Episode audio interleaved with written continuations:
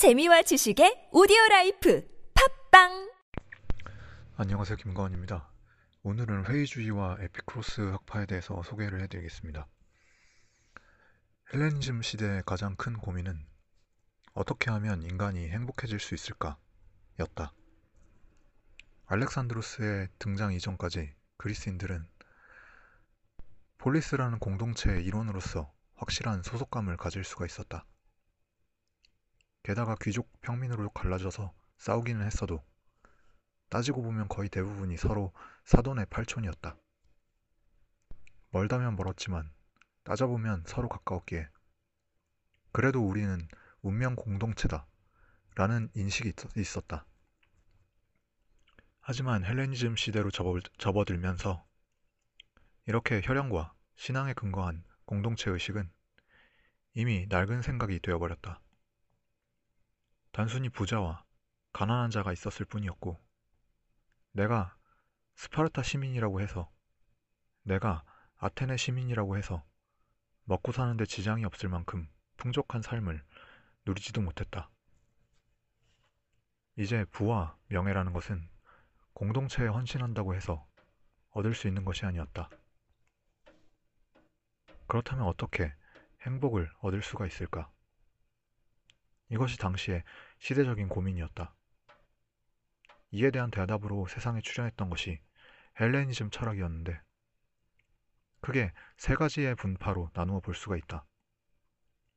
첫 번째는 피론 학파의 회의주의였다. 둘째는 에피쿠로스 학파였고 마지막으로 헬레니즘의 끄트머리를 장식했던 것이 스토아 학파였다.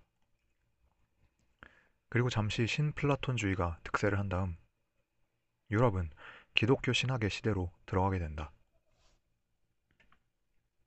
이들 헬레니즘 철학이 플라톤 주의와 크게 달랐던 점은 감각적이고 물질적인 세계관에 있었다. 플라톤 주의는 기본적으로 물질적인 세계를 무가치한 것으로 바라본다. 진정으로 추구할 가치가 있는 앎이라고 하는 것은 오로지 이성에 의해서 탐구될 수가 있는 불변의 형상, 즉 이데아일 뿐이다.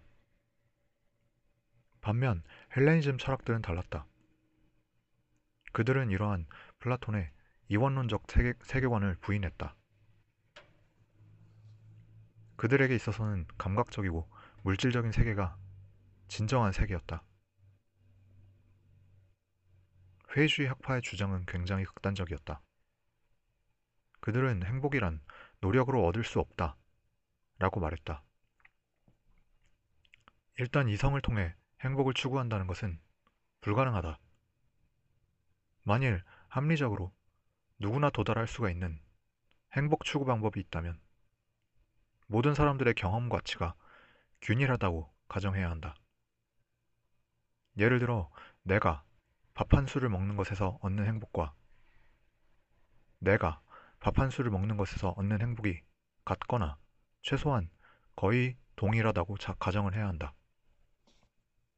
그래야 보편적인 행복 추구의 방법을 이성적으로 탐구하는 것이 가능할 것이다. 그러나 모든 이들은 서로 경험 가치가 다르다. 예를 들어 갑돌이는 술을 먹으면 기분이 좋아진다. 반면 갑순이는 간이 좋지 않아 술을 먹으면 기분이 나빠질 수 있다.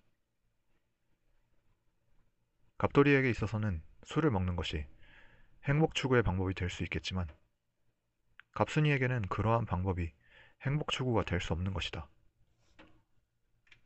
이렇게 보편적인, 객관적인 가치가 없다면 합리적인 행복 추구의 절대적, 절대적이고 보편적인 방법도 없을 수밖에 없다. 그렇다면 최종적으로는 개개인의 노력으로 행복의 성취가 가능할 수 없다는 결론에 도달하게 된다.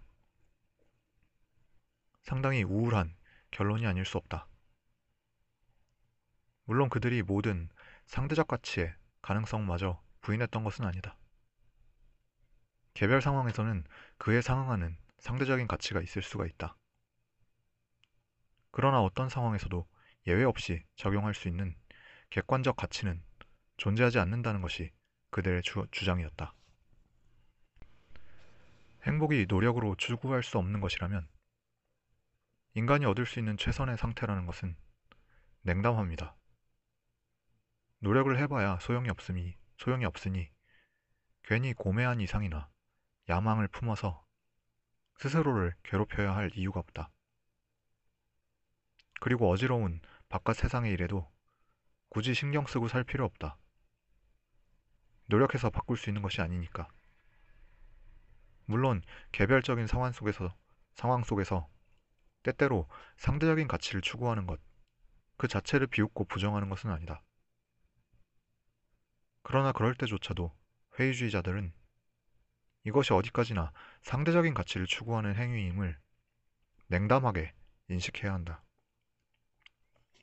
이들의 태도는 마치 쿨하게라는 단어 하나로 모든 것을 정리해버리려는 현대인들의 모습이 겹쳐지는 것 같다. 이러한 회의주의를 창시했던 피론 자신도 굉장히 냉담한 사람이었는데 그는 길을 걸어가면서도 굳이 우물에나, 우물이나 마차를 피하려고 하지 않았다고 한다. 게다가 스승이 웅덩이에 빠져서 허우적대는 것을 보고도 쿨하게 돕지 않고 제 갈 길을 걸어갔다고 한다. 스승은 제자를 보면서 자랑스러워했을까? 아니면 내가 제자를 잘못 두었다고 통탄했을까? 알 수 없는 일이다. 결과적으로 회의주의는 시대적인 고민에 대해서 아무런 해답도 주지 못했다. 어떻게 하면 행복할 수 있을까?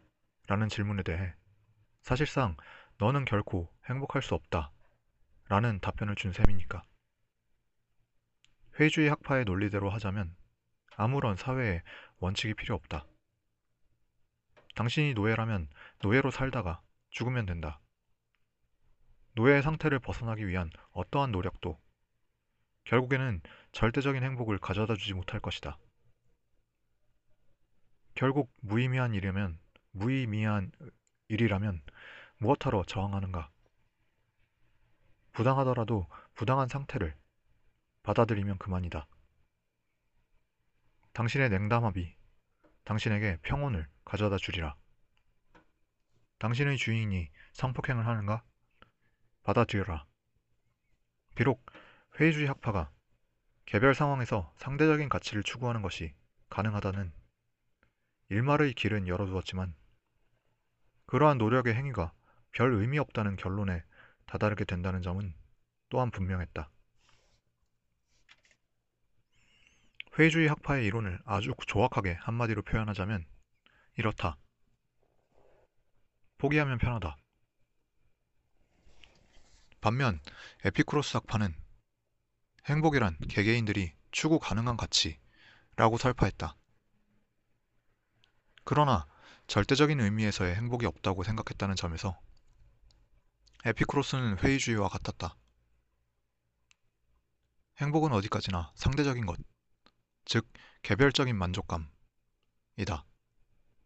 만일 그렇다면 이러한 상대적인 행복을 추구할 수가 있는 보편적인 방법이 과연 있는 것일까? 에피쿠로스 학파는 그러한 방법이 있다고 보았다. 쾌락을 추구하면 된다. 라는 것이 그들이 제시한 해답이었다. 단 그들에게 있어 쾌락이, 쾌락이라는 단어의 개념은 현대인들의 그것과는 달랐다. 그들에게 있어 쾌락은 즐거움을 의미하지 않았다.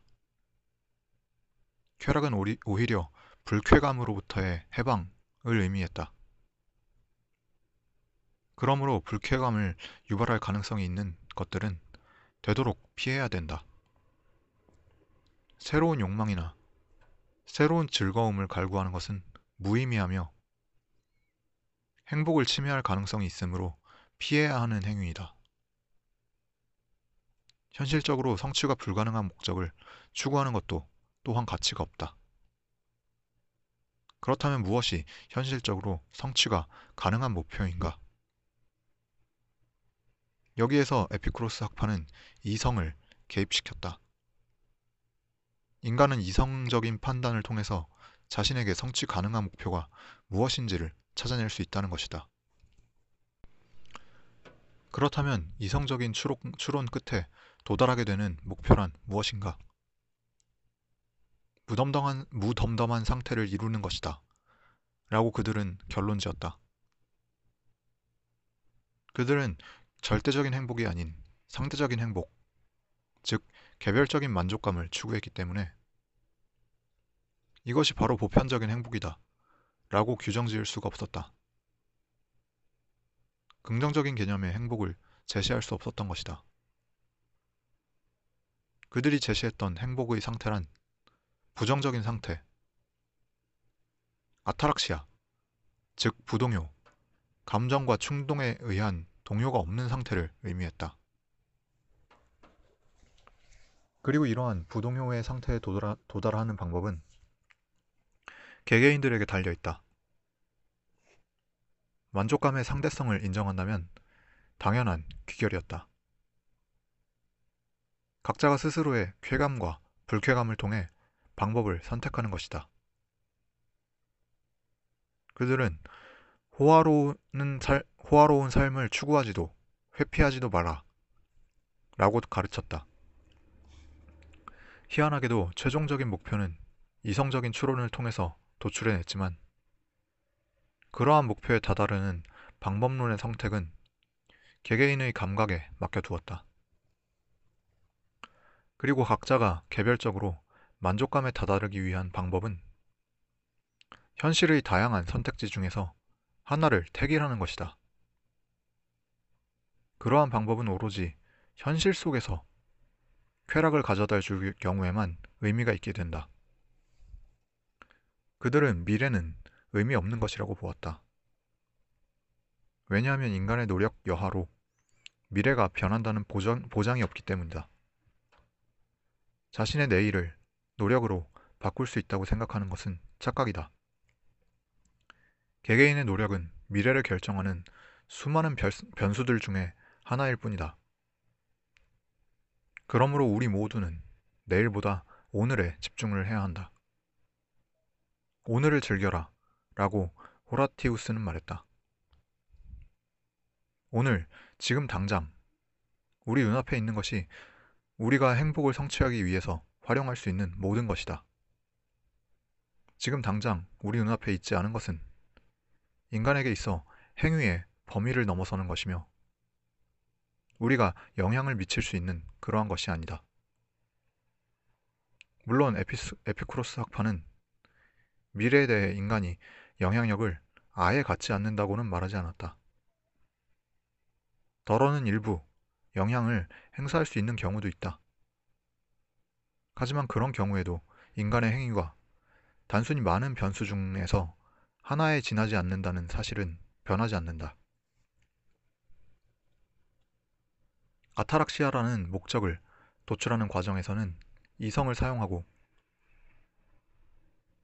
그러한 목적에 도달하는 방법론에서는 감각을 강조했다는 점에서 이미 목적, 목적과 방법론 간에 이율배반적인 논리를 내세웠던 에피쿠로스 학파는 그 세계관에 있어서도 상당히 기이한 관점을 취한다. 그들은 목적론적인 세계관은 거부했다. 만일 이 세계의 목적이 정의될 수 있다면 그것은 각자의 판단 기준이 되는 감각의 영역을 벗어난 것이 되어버리기 때문이다. 그렇게 되면 개개인의 감각은 무가, 무가치한 것이 되며 결국 목적이란 무엇인가를 탐구하는 것이 핵심적인 과제로서 남아버린다. 감각이 무가치한 것이라는 결론은 감각적, 물질적 세계관과 배치된다. 하지만 다른 한편으로 그들은 모든 것들이 인과율 속에서 성립한다는 결정론적인 세계관은 받아들였다. 무엇이 성취 가능한 것이고 무엇이 성취 불가능한 것이가를 따져보기 위해서는 인과율을 인정할 수밖에 없었기 때문이다. 정리하자면 에피크로스 학파는 모든 것이 인과율에 의해서 결정된, 결정된다고 말하면서도 그 귀결의 종, 종점, 즉 목적은 거부했다. 이성을 통해 부동요의 상태가 최선의 행복이라고 논하면서도 다른 한편으로 개별적인 쾌감과 불쾌감, 즉 감각에 의해서만 그러한 상태에 도달하는 것이 가능하다고 설파했다. 이런 이율 배반적인 모순으로 인해서 그들의 처하락은 회의주의 학파에 비하면 정합성이 조금은 떨어질 수밖에 없었다. 이들의 뒤를 이어 마지막으로 스토아학파가 출현하면서 헬레니즘 시대의 끝을 장식하게 된다. 예, 오늘은 여기까지 하겠습니다. 즐거운 하루 되시길 바랍니다. 감사합니다.